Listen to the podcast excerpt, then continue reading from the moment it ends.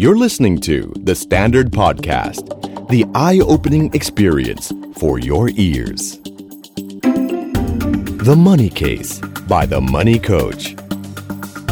Brought to you by SCB. Real money, real people, real problems. สวัสดีครับ สวัสดีคุณผู้ฟัง The Money Case by The Money Coach ทุกท่านนะครับ กลับมาพบกันอีกแล้วนะครับ พบกันเป็นประจำทุกวันจันทร์นะครับ ต้อนรับสัปดาห์ด้วยเรื่องการเงิน แบบเบาๆนะ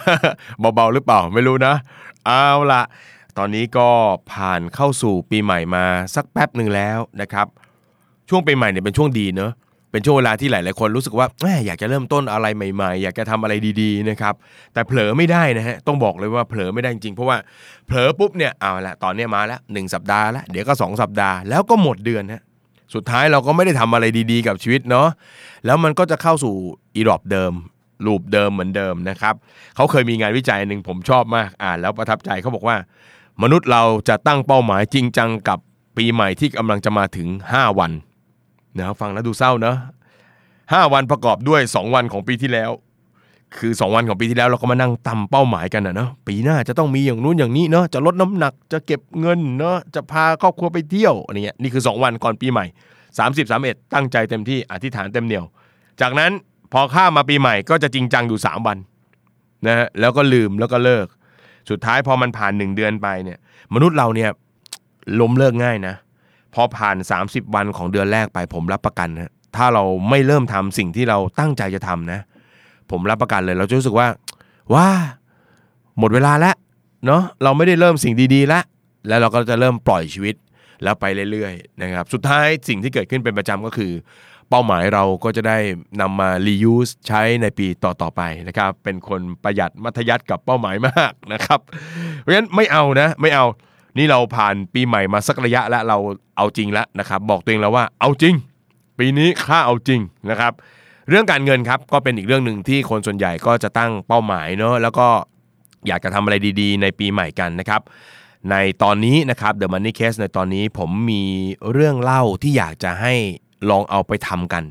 ผมเรียกมันว่ากิจกรรมทางการเงินต้อนรับปีใหม่นะครับ ผมอาจจะเคยพูดเรื่องนี้ในหลาย ๆ ที่หลาย ๆ ครั้งแล้วล่ะนะครับ วันนี้เอามาเล่าอีกครั้งหนึ่งในฉบับที่เป็นฉบับรีไวซ์นะครับอ่ารีไวซ์แบบปรับปรุงใหม่นะครับ เพราะว่าอยากจะให้มันเป็นเรื่องที่ง่าย เพราะว่า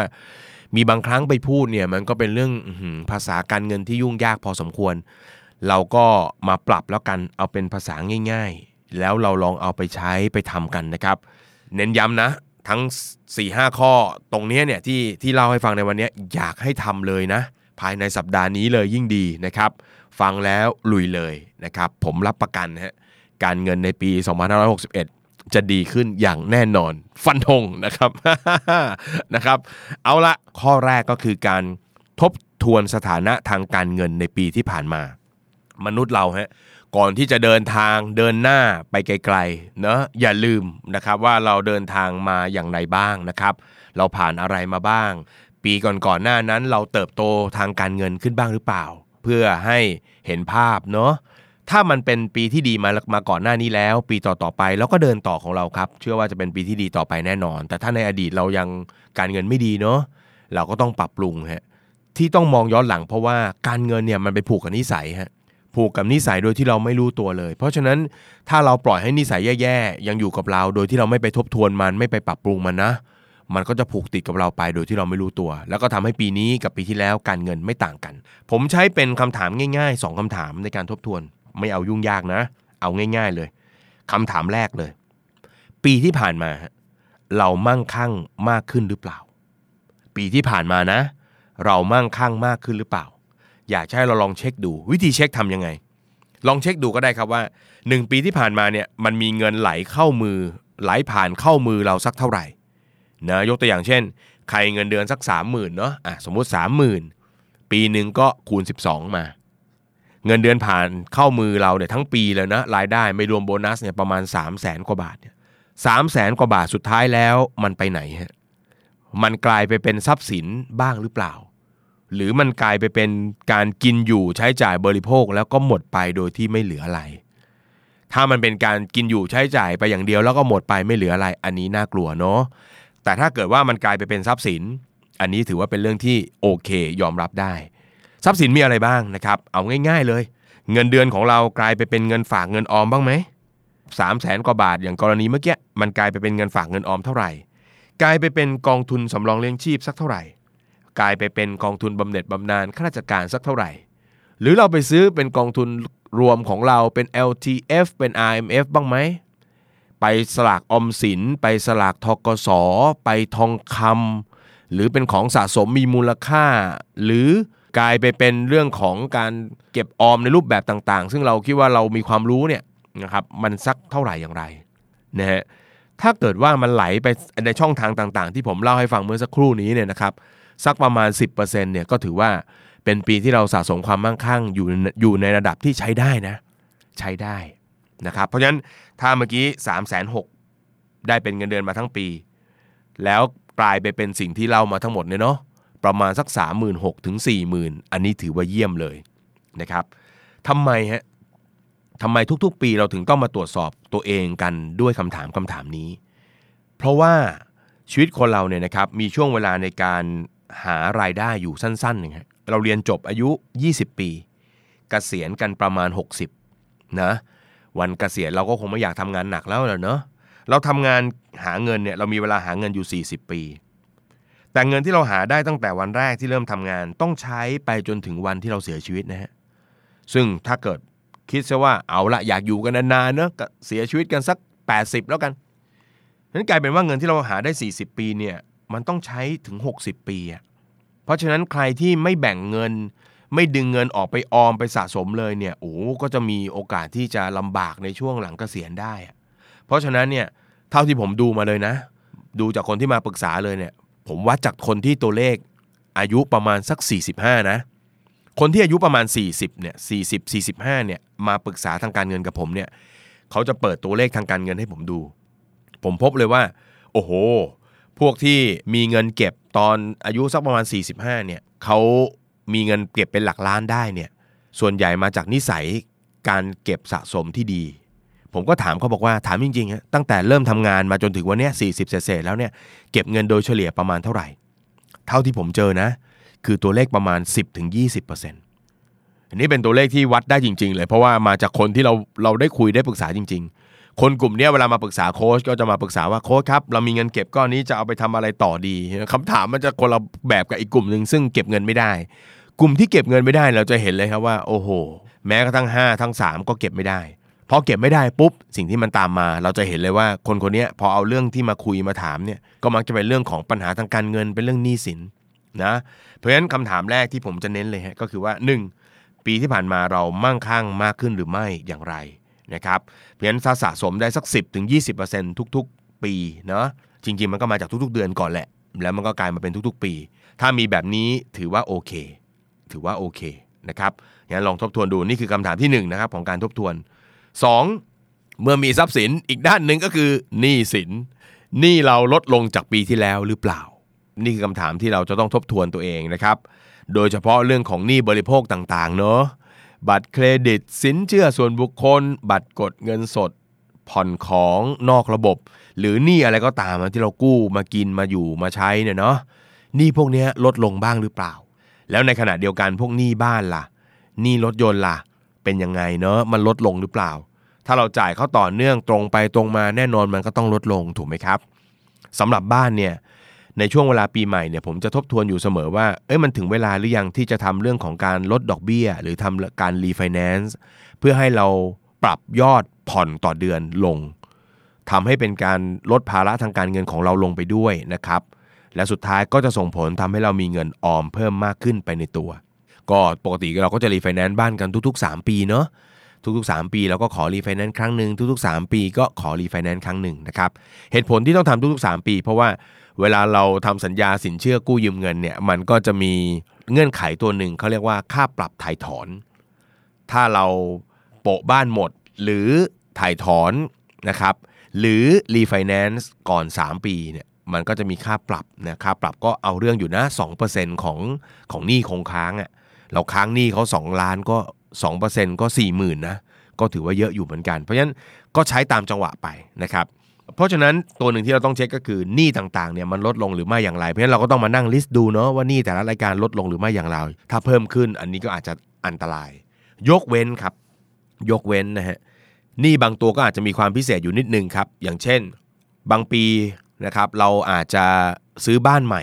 บางปีเราอาจจะซื้อรถใหม่ ก็เป็นไปได้เหมือนกันที่หนี้ไม่ได้ลดนะครับกลายเป็นหนี้เพิ่มขึ้น เพราะว่าเราต้องมีการทั้งกู้ซื้อบ้าน แล้วก็กู้ซื้อรถ เพื่อประโยชน์ของเราอะเนาะเราจะใช้เป็นที่พักที่อยู่อาศัย หรือว่าใช้สอยเพื่อความสะดวกของเรา แบบนี้ก็ถือว่ายังโอเค แต่นี่ที่แบบอยากให้ลดลงมากๆเลยก็คือพวกหนี้บริโภคต่างๆ ก็พวกบัตรเครดิตสินเชื่อต่างๆ ที่บอกไปนั่นแหละถ้าบ้านกับรถนะครับ มันเป็นการซื้อภายใต้การวางแผนของเรามาเป็นอย่างดีแล้วล่ะว่าปีนี้ควรจะมีได้แล้ว ปีนี้ควรจะซื้อได้แล้วเออผ่อนเขามานานแล้วเนาะเดินทางก็บวกค่าเดินทางบวกต่างๆ ก็พอไหวแล้วถ้าเกิดเราจะจะหาที่อยู่ของเราเองเนาะแล้วก็อาจจะใกล้ที่ทำงานสักหน่อยซื้อเองไปเลยนะครับ มันก็ไม่ว่ากัน ถ้ามันมาจากการวางแผนอ่า ตรงนี้นะครับสข้อตรงนี้เนี่ยเนี่ยไม่ว่าจะเป็นมีทรัพย์สินเพิ่มขึ้นหรือเปล่า หรือมีหนี้สินโดยเฉพาะหนี้บริโภคลดลงหรือไม่เนี่ยปกติแล้วผมจะทำการทวนสอบตัวเอง หรือว่าตรวจสอบตัวเองทุก ๆ 6 เดือน เพราะฉะนั้นถ้าเราทำในช่วงปีใหม่แล้ว 1 ครั้ง เดี๋ยวประมาณเดือน 7 เดือนกรกฎาเราก็ทำตัวทำตัวนี้อีกสักครั้งหนึ่งการมอนิเตอร์อยู่ตลอดเนี่ยก็ทำให้เรามีสติเนาะแล้วมันก็ใช้เวลาไม่มากหรอกครับ ใช้เวลาไม่มากเลยเนาะคนเราแหมรวบรวมรายการทรัพย์สินรวบรวมรายการหนี้สินแป๊บเดียว 15 นาทีก็เสร็จ แล้วก็จะเป็นการเตือนตัวเองอยู่เสมอด้วยนะครับนั่นคือข้อแรกนะครับ ทบทวนฮะก่อนที่เราจะเดินไปข้างหน้า เราต้องรู้ก่อนว่าปัจจุบันเราอยู่ตรงไหน 2. มากำหนดเป้าหมายทางการเงินสำหรับปีใหม่กัน หลังจากทบทวนสถานะทางการเงินไปแล้วนะครับ เราก็ต้องวางแผนไปข้างหน้า เราต้องมานั่งคิดกันแล้วล่ะครับว่า เออ แล้วปีหน้าล่ะ เราจะเติบโตทางการเงินในทิศทางไหนดี ตรงนี้เนี่ยก็อาจจะลองใช้เรื่องของเป้าหมาย 6 มิตินะครับซึ่งผมเคยได้พูดไว้ใน EP ก่อนหน้าเนาะ ใครที่ไม่เคยฟังนะครับเรื่องเป้าหมาย 6 มิตินะครับก็กลับไปฟังนะฮะกลับไปฟังนะครับโอ้ยโฮสเขาพูดไว้ดีจริงๆนะครับอยากให้ตามนะฮะก็กลับไปดู The Money Cast by The Money Coach ตอนก่อนๆหน้านี้นะครับในเป้าหมาย 6 มิติเนี่ยมันก็จะมีเป้าหมายหลาย ๆ เรื่องนะครับแล้วเรื่องหนึ่งที่ผมแนะนำให้เรากำหนดเป็นเป้าหมายสำหรับปีหน้าก็คือเรื่องของการเงิน ซึ่งแต่ละคนก็จะมีเป้าหมายทางการเงินที่แตกต่างกันนะครับที่ผมเจอเยอะ ๆ นะครับก็ลองเอาไปเป็นแนวทางของตัวเองดูเนาะ ที่เจอเยอะก็อย่างเช่นเรื่องของเก็บเงินให้ได้ ซึ่งถ้าอยากจะตั้งเป้าหมายเกี่ยวกับการเก็บเงินให้ได้เนี่ยผมแนะนำว่าอย่าตั้งแค่ว่า ปีนี้จะเก็บเงินให้ได้อะไรเงี้ยครับออกแนวปณิธานอย่างเงี้ยนะไม่เอาเอาเป็นแบบมีตัวเลขชัดเจนเลยว่า ปีนี้จะเก็บให้ได้ห้าหมื่นปีนี้จะเก็บแสนหนึ่งนะครับอ่าแล้วก็มีระยะเวลาชัดเจนอยู่แล้วว่า 12 เดือนจากนี้นะครับการตั้งเป้าหมายที่ไม่มีความชัดเจนวัดผลไม่ค่อยได้เนี่ยเนาะ รวมไปถึงไม่ได้ใส่เงื่อนเวลาลงไปเนี่ยเป้าหมายแบบนี้ต้องบอกว่ามันไร้สาระเนาะมันเป็นแค่แบบปณิธานเนาะเล็กๆ สั้น ๆ นะครับ ที่สั้น ๆ นี่คือหมายความว่าเวลาสั้นมากเนาะคือรู้สึกดีก็พูดขึ้นมา แต่ว่า มันจะไม่ไม่ไม่บีบตัวเราให้เราทำมันให้สำเร็จนะครับ แต่ก็อย่าไปโหมมากนะครับ คนที่ตั้งใจใหม่ๆเนี่ยจะชอบแบบ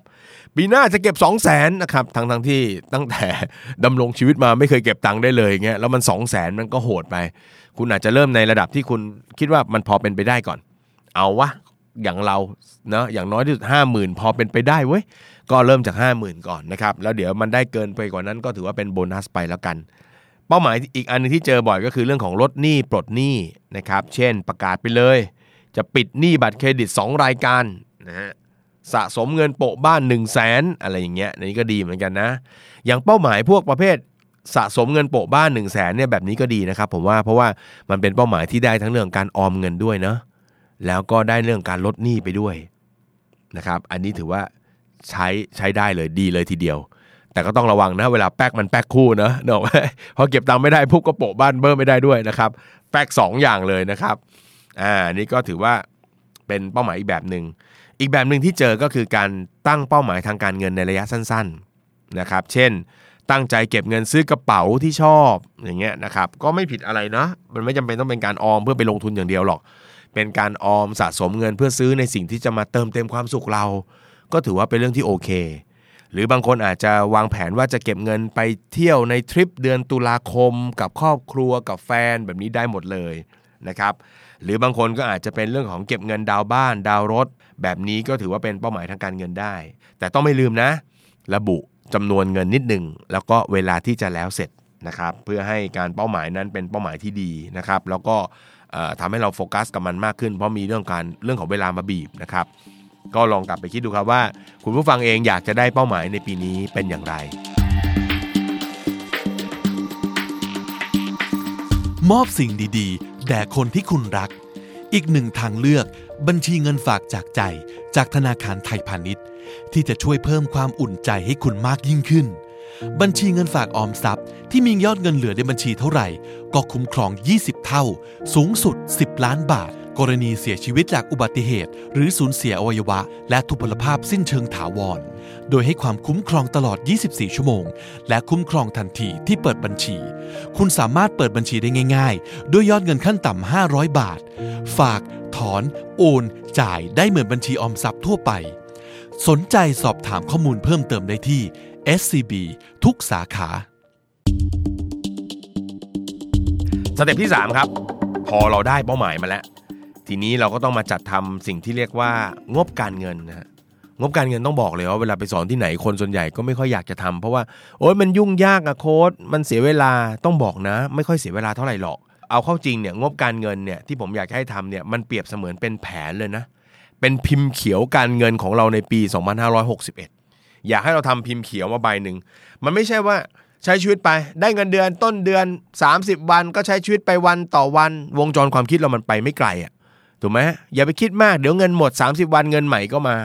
แต่ให้เราเห็นภาพของเราทั้งปีเลย งบการเงินมันจะทำให้เราเห็นภาพการเงินของเราทั้งปี แล้วทำให้เราบริหารจัดการได้ชัดเจนขึ้นนะครับแต่อันดับแรกก่อน เวลาพูดถึงงบการเงินเนี่ยนะหรืองบรายรับรายจ่ายเนี่ยคนมักเข้าใจผิดกับคำว่าจดบัญชีอะซึ่งไม่ใช่นะมันคนละอันกันนะครับซึ่งผมก็เห็นเดี๋ยวนี้ก็สอนกันแต่จดบัญชีจดบัญชีนะการจดบัญชีมันคือการบันทึกนะบันทึกสิ่งที่เกิดขึ้นไปแล้วว่า ได้รับเงินมายังไง ใช้จ่ายเงินไปกับอะไรบ้าง คือได้รับเงินมาแล้วซื้อของไปแล้วค่อยๆมาจดว่าตกลงใช้จ่ายอะไรไปบ้าง ทีนี้เนี่ยถ้าจดอย่างเดียวมันจะไม่มีประโยชน์ในมุมมองของผมนะ พูดไปคนที่สอนเรื่องการเงินหลายคนก็อาจจะแบบเฮ้ยพูดอย่างนี้ได้ไง ถ้าจดอย่างเดียวมันไม่มีประโยชน์จริงๆอะมันต้องใช้ควบคู่กับงบรายรับรายจ่าย เพราะจดอย่างเดียวผมยกตัวอย่างเนาะคือไม่รู้จดทำไมอะเราเอาเงินไปซื้อของอะไรก็ไม่รู้ฟุ่มเฟือยสักอย่างหนึ่งเสร็จแล้วเราก็มาจดว่าเนี่ยซื้อของฟุ่มเฟือยไป สุดท้ายเงินก็ไม่พอ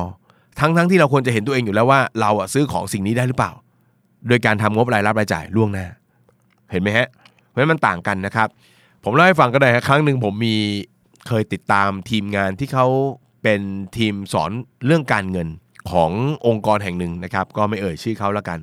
ผมก็ไปในฐานะผู้สังเกตการ ทีนี้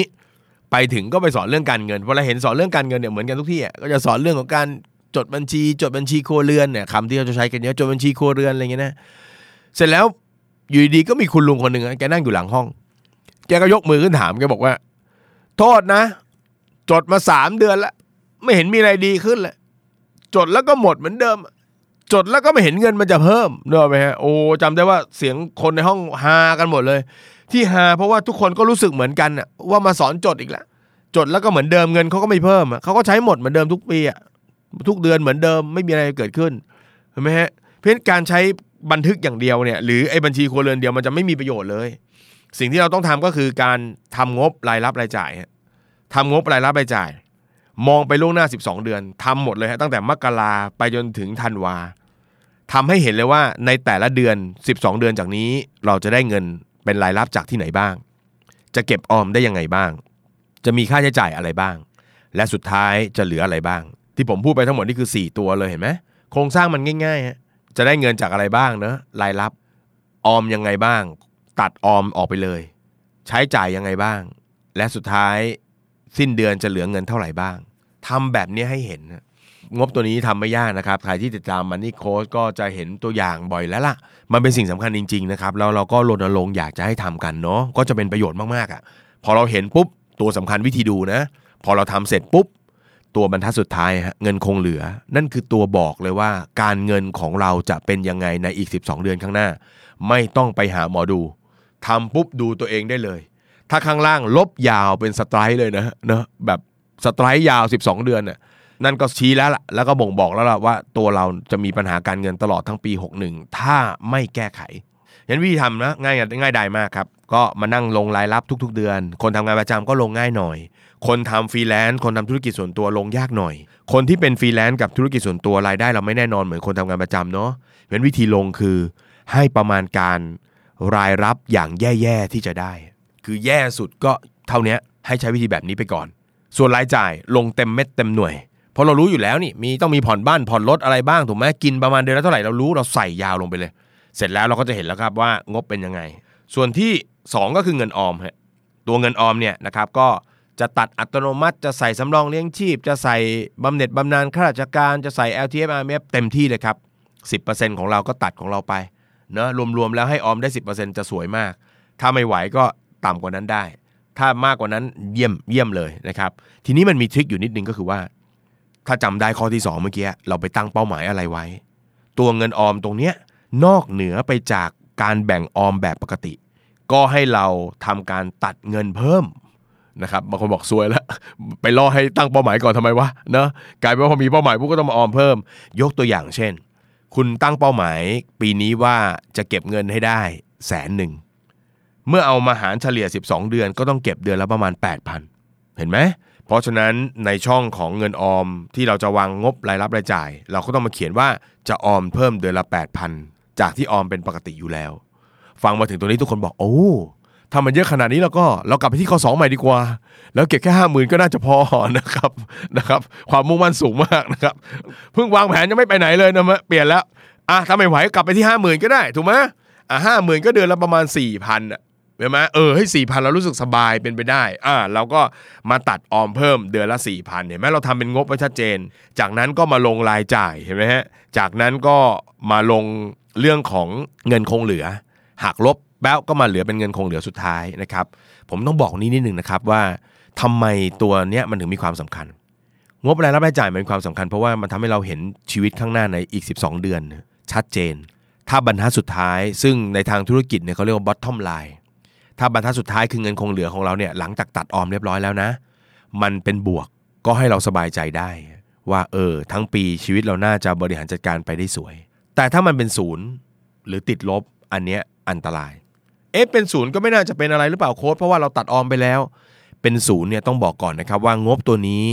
เป็นงบที่เราจัดทำโดยเราเห็นรายจ่ายข้างหน้าที่ต้องจ่ายแน่ ๆ แล้วอะเอามาลง แต่ในชีวิตเราอีก 365 วัน มันจะมีรายจ่ายที่ไม่แน่ มันอาจจะโผล่ขึ้นมานอกเหนือนะครับความคาดหมายนอกความคาดฝันอีกเยอะเลยนะ เพราะฉะนั้นถ้าบรรทัดสุดท้ายไม่เหลือไว้บ้างแสดงว่าเราไม่มีแก็บไม่มีส่วนต่าง เอาไว้จัดการกับไอ้ตัวในพวกนี้เลยเนาะเอาแค่ง่ายๆฮะถ้าบางคนบอกว่าตัดออมเล็ก ๆ น้อยๆแล้ว ปรากฏว่าบรรทัดสุดท้ายเหลือศูนย์วันดีคืนดีเพื่อนๆในออฟฟิศอยากจะปาร์ตี้กันรู้ไหมฮะโอ้ยดำริอะไรไม่คิดถึงกูเลยนะครับ โอ้ลงลงขันกันนะคนละพันห้าอะไรเงี้ยนะครับแม่หรือจะไปเที่ยวต่างจังหวัดกันคุณไม่เป็นค่าใช้จ่ายที่พอสมควรนะถ้าคุณไม่มีเงินเก็บเงินออมถูกไหม เออเนี่ยมันก็พาให้ชีวิตเพี้ยนไปได้ เพราะฉะนั้นด้วยการทำแบบมองไปข้างหน้า 12 เดือน ขอให้เก็บออมแล้วบรรทัดสุดท้ายก็ยังมีส่วนเหลือส่วนขาดอยู่บ้างแล้วกันเนาะเออจริงๆเอามีเอาแต่ส่วนเหลือแล้วฮะส่วนส่วนขาดไม่ต้องก็ได้ เพื่อให้เราบริหารจัดการได้ง่ายขึ้นนะครับ อันนี้ก็อยากจะให้ลองทำนะครับ ผมเองต้องเล่าเรื่องตัวเองเลยว่า เป็นคนที่จัดการเงินได้แย่มาก ก่อนหน้าที่จะมาเป็นมันนี่โค้ชเนี่ยจากนั้นเนี่ยเริ่มทำงบการเงินทุกปี ผมเองก็เคยทำบันทึกรายรับรายจ่ายแต่มันไม่ได้ผลนะสุดท้ายทำงบก่อน แล้วค่อยมาจดเพื่อมาตามดูว่าเราใช้ตามที่กำหนดไว้หรือเปล่า เพราะฉะนั้นงบที่ดีคือต้องแบบมียืดหยุ่นบ้างเนาะหลวมๆได้บ้างเนาะอย่าแบบกินข้าววันละ 35 มื้อละ 35โอ้โหมันเป๊ะไปอะเนอะไหมเผื่อๆบ้างเนาะมื้อละ 50 มื้อละร้อยให้มันมียืดหยุ่นบ้าง ผมทำงบมาปีนี้เข้าปีที่ 16แล้ว บอกเลยว่ามันดีมากครับ เพราะว่าผมรู้สถานะทางการเงินตัวเองล่วงหน้าชัดเจน คนเราพอเห็นชีวิตข้างหน้าว่าจะเป็นยังไง เราก็วางแผนได้ พอเราวางแผนได้ เราก็รู้สึกว่าเราอุ่นใจที่เราควบคุมการเงินตัวเองได้ ชีวิตที่มันไม่เห็นวันข้างหน้า รู้แหละว่ามันวุ่นวายยุ่งเหยิง มันไม่ค่อยพอหรอก แต่ก็ไม่ได้ขยับจับทำอะไร สุดท้ายมันจะเป็นความกังวลที่อยู่กับเราไปตลอด เพราะฉะนั้นต่อให้ไม่มีเงินเงินไม่ค่อยเหลือ ก็ต้องมาทำงบตัวนี้ฮะเนาะทำให้ความกังวลมันหมดไปวิธีการแก้ความกังวลก็คือ เข้าควบคุมชีวิตตัวเองซะเรื่องเงินมันกระทบกับหลาย ๆ เรื่องอย่างที่ผมเคยเล่าให้ฟังไปนะครับ เพราะฉะนั้นจัดการตรงนี้ให้ดีนะผมทำมาแล้ว 16 ปียืนยันเลยครับถ้าใครทำแล้วพบว่าตัวเลขบรรทัดสุดท้ายติดลบเนี่ยแบบนี้ก็ยิ่งต้อง action เลย มันจะทำให้เรารู้สึกว่าเราอยู่เฉยไม่ได้ ต้อง action หรือลงมือทำอะไรล่วงหน้าก่อนที่วันนั้นจะมาถึงจริงๆ นะครับแบบนี้ก็จะช่วยคลี่คลายสถานการณ์ทางการเงินได้ดีพอสมควรนะครับ อันที่4ครับวางแผนภาษีฮะถ้าจำ EP ก่อนหน้านี้ได้เนาะก็ที่หมอนัดมาเล่านะว่าคนที่ซื้อหรือลงทุนอะไรเพื่อประหยัดภาษีในช่วงปลายปีเนี่ยมักจะได้ของแพงเสมอ แล้วหลาย ๆ ครั้งเราก็ซื้อกันไม่ทันด้วยนะครับ ซื้อได้ของแพงซื้อไม่ทันเนาะหรือบางทีก็จัดสรรเงินไว้เพื่อซื้อพวกนี้ไม่พอ เพราะว่าเราไม่เคยเหลือเก็บหรือออมไว้เลยฮะบางคนต้องแบบลุ้นใจขาดว่าโบนัสเมื่อไหร่จะออกพอออกปุ๊บแทบจะวิ่งไปเลยนึกออกไหมฮะที่ดีฮะคือ พอเราทำงบรายรับรายจ่ายจากข้อมื่อสักครู่นี้ เราจะเริ่มรู้แล้วว่าทั้งปีเรารายได้ประมาณเท่าไหร่ แล้วเราพอจะมีเงินเหลือประมาณเท่าไหร่ เพราะฉะนั้นเราจะเริ่มรู้แล้วว่าเราจะซื้ออะไรได้บ้างยังไงบ้าง ซื้อประกันได้เท่าไหร่ ซื้อ LTF ซื้อ IMF ได้เท่าไหร่ แล้วก็จะได้วางแผนตัดซื้อไปเลยฮะ กลับไปที่ช่องเงินออมในของเมื่อกี้เนาะอาจจะออมเพิ่มไหมแล้วก็ทำการตัดแบบเป็นรายเดือนนะครับคราวที่แล้วเราคุยกันเนาะก่อนหน้านี้เราคุยกันว่า ถ้าซื้อเป็นรายเดือนแบบถัวเฉลี่ย จะได้ต้นทุนที่ต่ำกว่า แล้วก็มีผลดีกับการลงทุนเรามากกว่านะครับเพราะฉะนั้นลองดูนะครับวางแผนภาษีกันตั้งแต่ต้นปี เราจะได้รู้อยู่แล้วว่าเรามีภาษีที่ต้องเสียเท่าไหร่ แล้วควรจะซื้ออะไรลดหย่อนบ้าง เราซื้อได้แค่ไหนเท่าไหร่นะครับงบการเงินจะบอกเราทุกอย่างเลยนะครับ ข้อที่ 5 ครับ สิ่งที่ต้องทำในข้อที่ 5 ก็คือเรื่องของการปรับแผนเรื่องความเสี่ยงครับ พอเวลาเราอายุมากขึ้นเนอะผ่านปีต่อปีไปเนี่ยเรื่องความเสี่ยงมันก็เปลี่ยนไปฮะมันก็เปลี่ยนไป ผมยกตัวอย่างความเสี่ยงกลุ่มแรกก่อนอย่างเช่น เรื่องของประกัน พอเราอายุมากขึ้นเนอะเรามีเงินเก็บเงินสะสมมากขึ้น มันก็เป็นไปได้ว่าเราอาจจะไม่ซื้อประกันเพิ่มเนาะ หรืออาจจะคงประกันไว้เท่านั้น หรืออาจจะมีการเวนคืนเพื่อจะเอาเนาะเออไม่มีความจำเป็นแล้วนะครับอย่างเช่นบางคนเนี่ยเกษียณแล้วเนาะอายุ 60อะปีนี้ 60 พอดีปุ๊บทำประกันแบบตลอดชีพเอาไว้ ท้ายก็อาจจะไม่ต้องรอไปปลายทางว่าให้เราจากไปแล้วเงินให้กับคนที่เรารักหรอกนะครับ ก็เอาเงินก้อนนี้นะครับจากประกันเนี่ยเวนคืนกลับมาใช้ได้เลยในตอนเกษียณนะครับเพราะฉะนั้นเอามาปรับแผนมาอะไรต่างๆ ได้หมดเลย ในขณะที่บางคนอาจจะต้องซื้อเพิ่ม เช่น อย่างเช่น ประกันสุขภาพเนี่ยเนาะปีที่เพิ่มขึ้นเนาะตัวประกันพวกนี้ก็อาจจะมีค่าใช้จ่ายที่สูงขึ้นนะครับแบบนี้เราก็อาจจะต้องปรับเพิ่มนะครับตามความเสี่ยงความกังวล บางคนมีลูกฮะมีลูกก็อาจจะต้องซื้อเพิ่มให้กับลูกอะไรต่างๆ พวกนี้เห็นไหมครับ นี่ก็คือเป็นการปรับแผนเรื่องความเสี่ยง ในอีกมุมหนึ่งฮะนอกจากเรื่องของการซื้อประกันซื้ออะไรต่างๆ ก็อาจจะเป็นเรื่องของเงินสำรองเผื่อฉุกเฉิน ถ้าแต่ก่อนเราอยู่คนเดียว เงินสำรองเผื่อฉุกเฉินก็ประมาณหนึ่ง แต่พอเราซื้อบ้านซื้อรถเห็นไหมครับ รายจ่ายต่อเดือนสูงขึ้น เห็นไหมแบบนี้เราก็ควรจะต้องมีเงินสำรองเผื่อฉุกเฉินเพิ่มขึ้นด้วยนะครับ 6 เดือนของเราก็จะเป็นตะกร้าที่ใหญ่ขึ้น ในขณะเดียวกันถ้าบางคนผ่อนบ้านหมด ผ่อนรถหมดตะกร้า 6 เดือนของเราก็อาจจะเล็กลงก็ได้ทำให้เรามีเงินออมเอาไปใช้ในเรื่องอื่นๆ ได้มากขึ้นก็ได้ เรื่องเงินมันดินามิกนะครับ เพราะฉะนั้นเราก็ต้องบริหารจัดการตามสภาวะของวัยของเหตุการณ์ต่างๆ ที่เข้ามาในชีวิต แล้วก็เรื่องสุดท้ายครับ ที่ผมมักจะทำเป็นประจำทุกปี ก็ถือเป็นข้อที่6เนอะก็คือเรื่องการตรวจสุขภาพ สุขภาพผมตรวจ 2 ส่วนนะครับ ส่วนแรกก็คือสุขภาพจริงๆฮะต้องยอมรับครับว่า เรื่องของปัญหาสุขภาพเนอะถ้าเราเจ็บป่วยไม่สบายอะไรขึ้นมาเนี่ยก็มีผลกระทบทางการเงินกับเราสูงนะครับเพราะฉะนั้นเรื่องบางอย่างนะครับโรคร้ายบางอย่างเนี่ยเราก็ถ้าเห็นก่อนรู้ก่อนเนอะก็ต้องดูแลตัวเองนะครับก็จะเป็นการดีนะก็จะเป็นการดีกว่า ดีกว่าที่มันไปรู้นะปล่อยชีวิตปล่อยตัวเองไปเนอะแล้วมาเจ็บป่วยหนักๆสุดท้ายก็เป็นไงฮะต้องมาจ่ายแพงๆกระทบกับการเงินเราอยู่พอสมควรเหมือนกันนะครับเพราะฉะนั้นอันนี้ก็ เป็นเรื่องที่ควรจะทำตอนต้นปีเลยเนาะอีกเรื่องหนึ่งที่ผมจะทำก็คือเป็นงานตรวจสุขภาพเหมือนกันครับ แต่เป็นการตรวจสุขภาพทางการเงิน ที่ผมมักจะทำก็คือการไปตรวจข้อมูลเครดิต เพราะต้องยอมรับครับว่าคนเราทุกคนเนี่ยก็จะมีการใช้จ่ายพวกสินเชื่อต่างๆเนอะผมเองก็มีบัตรเครดิตเนอะเวลาใช้ไปเนอะแม้ว่าสิ้นเดือนเราจะจ่ายครบจ่ายเต็มก็ตามเนี่ยเราก็ต้องไปขอดูบันทึกสักหน่อยว่า มีการบันทึกข้อมูลอะไรถูกต้อง ข้อมูลอะไรไม่ถูกต้องหรือไม่อย่างไรนะครับ ถ้าใครเคยจำ EP หนึ่งที่เรานะครับ เชิญพี่สุรพลมาพูดเนาะพี่สุรพลก็เล่าให้ฟังว่า ข้อมูลเครดิตของแต่ละสินเชื่อที่เรากู้เนี่ยจะมีการโชว์อยู่ทั้งหมด 36 เดือนนะครับก็คือ 3 ปีย้อนหลัง ลองนึกภาพครับว่าถ้าบางเดือนเราเกิดไปมีปัญหาเนาะจ่ายช้าจ่ายแรงต่างก็จะมีการบันทึกไว้ แล้วก็ทำให้เครดิตทางการเงินของเรามีปัญหาขึ้นมาได้เหมือนกัน ตรงกันข้าม เราเองไม่ได้มีปัญหาอะไรเลยนะแต่มีการส่งข้อมูลผิดนะครับ อันนี้ก็อาจจะเป็นเรื่องของการเข้าใจผิดอะไรต่างๆเนอะหรือสถาบันการเงินส่งข้อมูลไปให้เครดิตบูโรแล้วมีการบันทึกที่ผิดพลาดอย่างเงี้ยเราก็จะตรวจสอบกันไว้เสมอนะครับ เพราะว่าเครดิตที่พร้อมเนี่ยก็หมายถึงโอกาสทางการเงินต่างๆนะครับที่จะมีได้เนาะเพราะฉะนั้นเราก็พยายามเช็คพวกนี้ด้วยละกันนะครับก็จะเป็นสิ่งที่ดีนะครับแล้วก็เป็นประโยชน์กับตัวเราเองเมื่อถึงเวลาจำเป็นต้องใช้เงินจริง ๆ นะครับ ทั้งหมดนี้นะครับก็คือ 6 ข้อนะครับ6กิจกรรม ซึ่งผมมักทำเป็นประจำทุกปีครับ แล้วก็กล้าพูดเลยว่า ถ้าเอาเขาจริงๆเนี่ยเสียเวลาในการทำในแต่ละกิจกรรมไม่นานเลยครับ แล้วหลาย ๆ อย่างเนี่ยพอเราทำไปปุ๊บมันก็จะเบามือ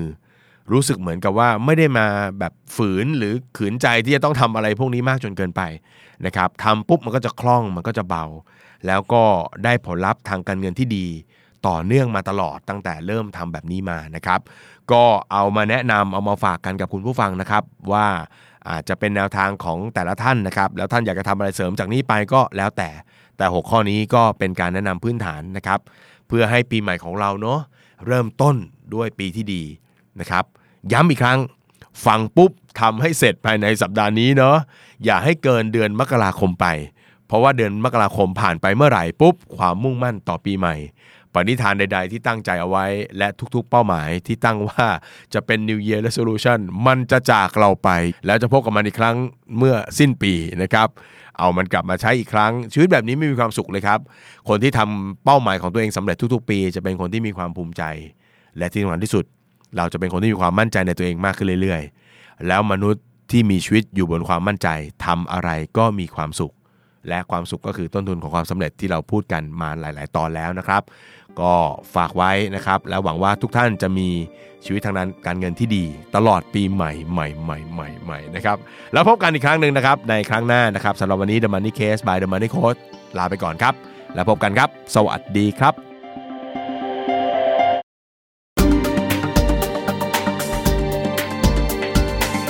Binge listen to all our shows and episodes at thestandard.co slash podcast. The Standard Podcast. Eye opening for your ears.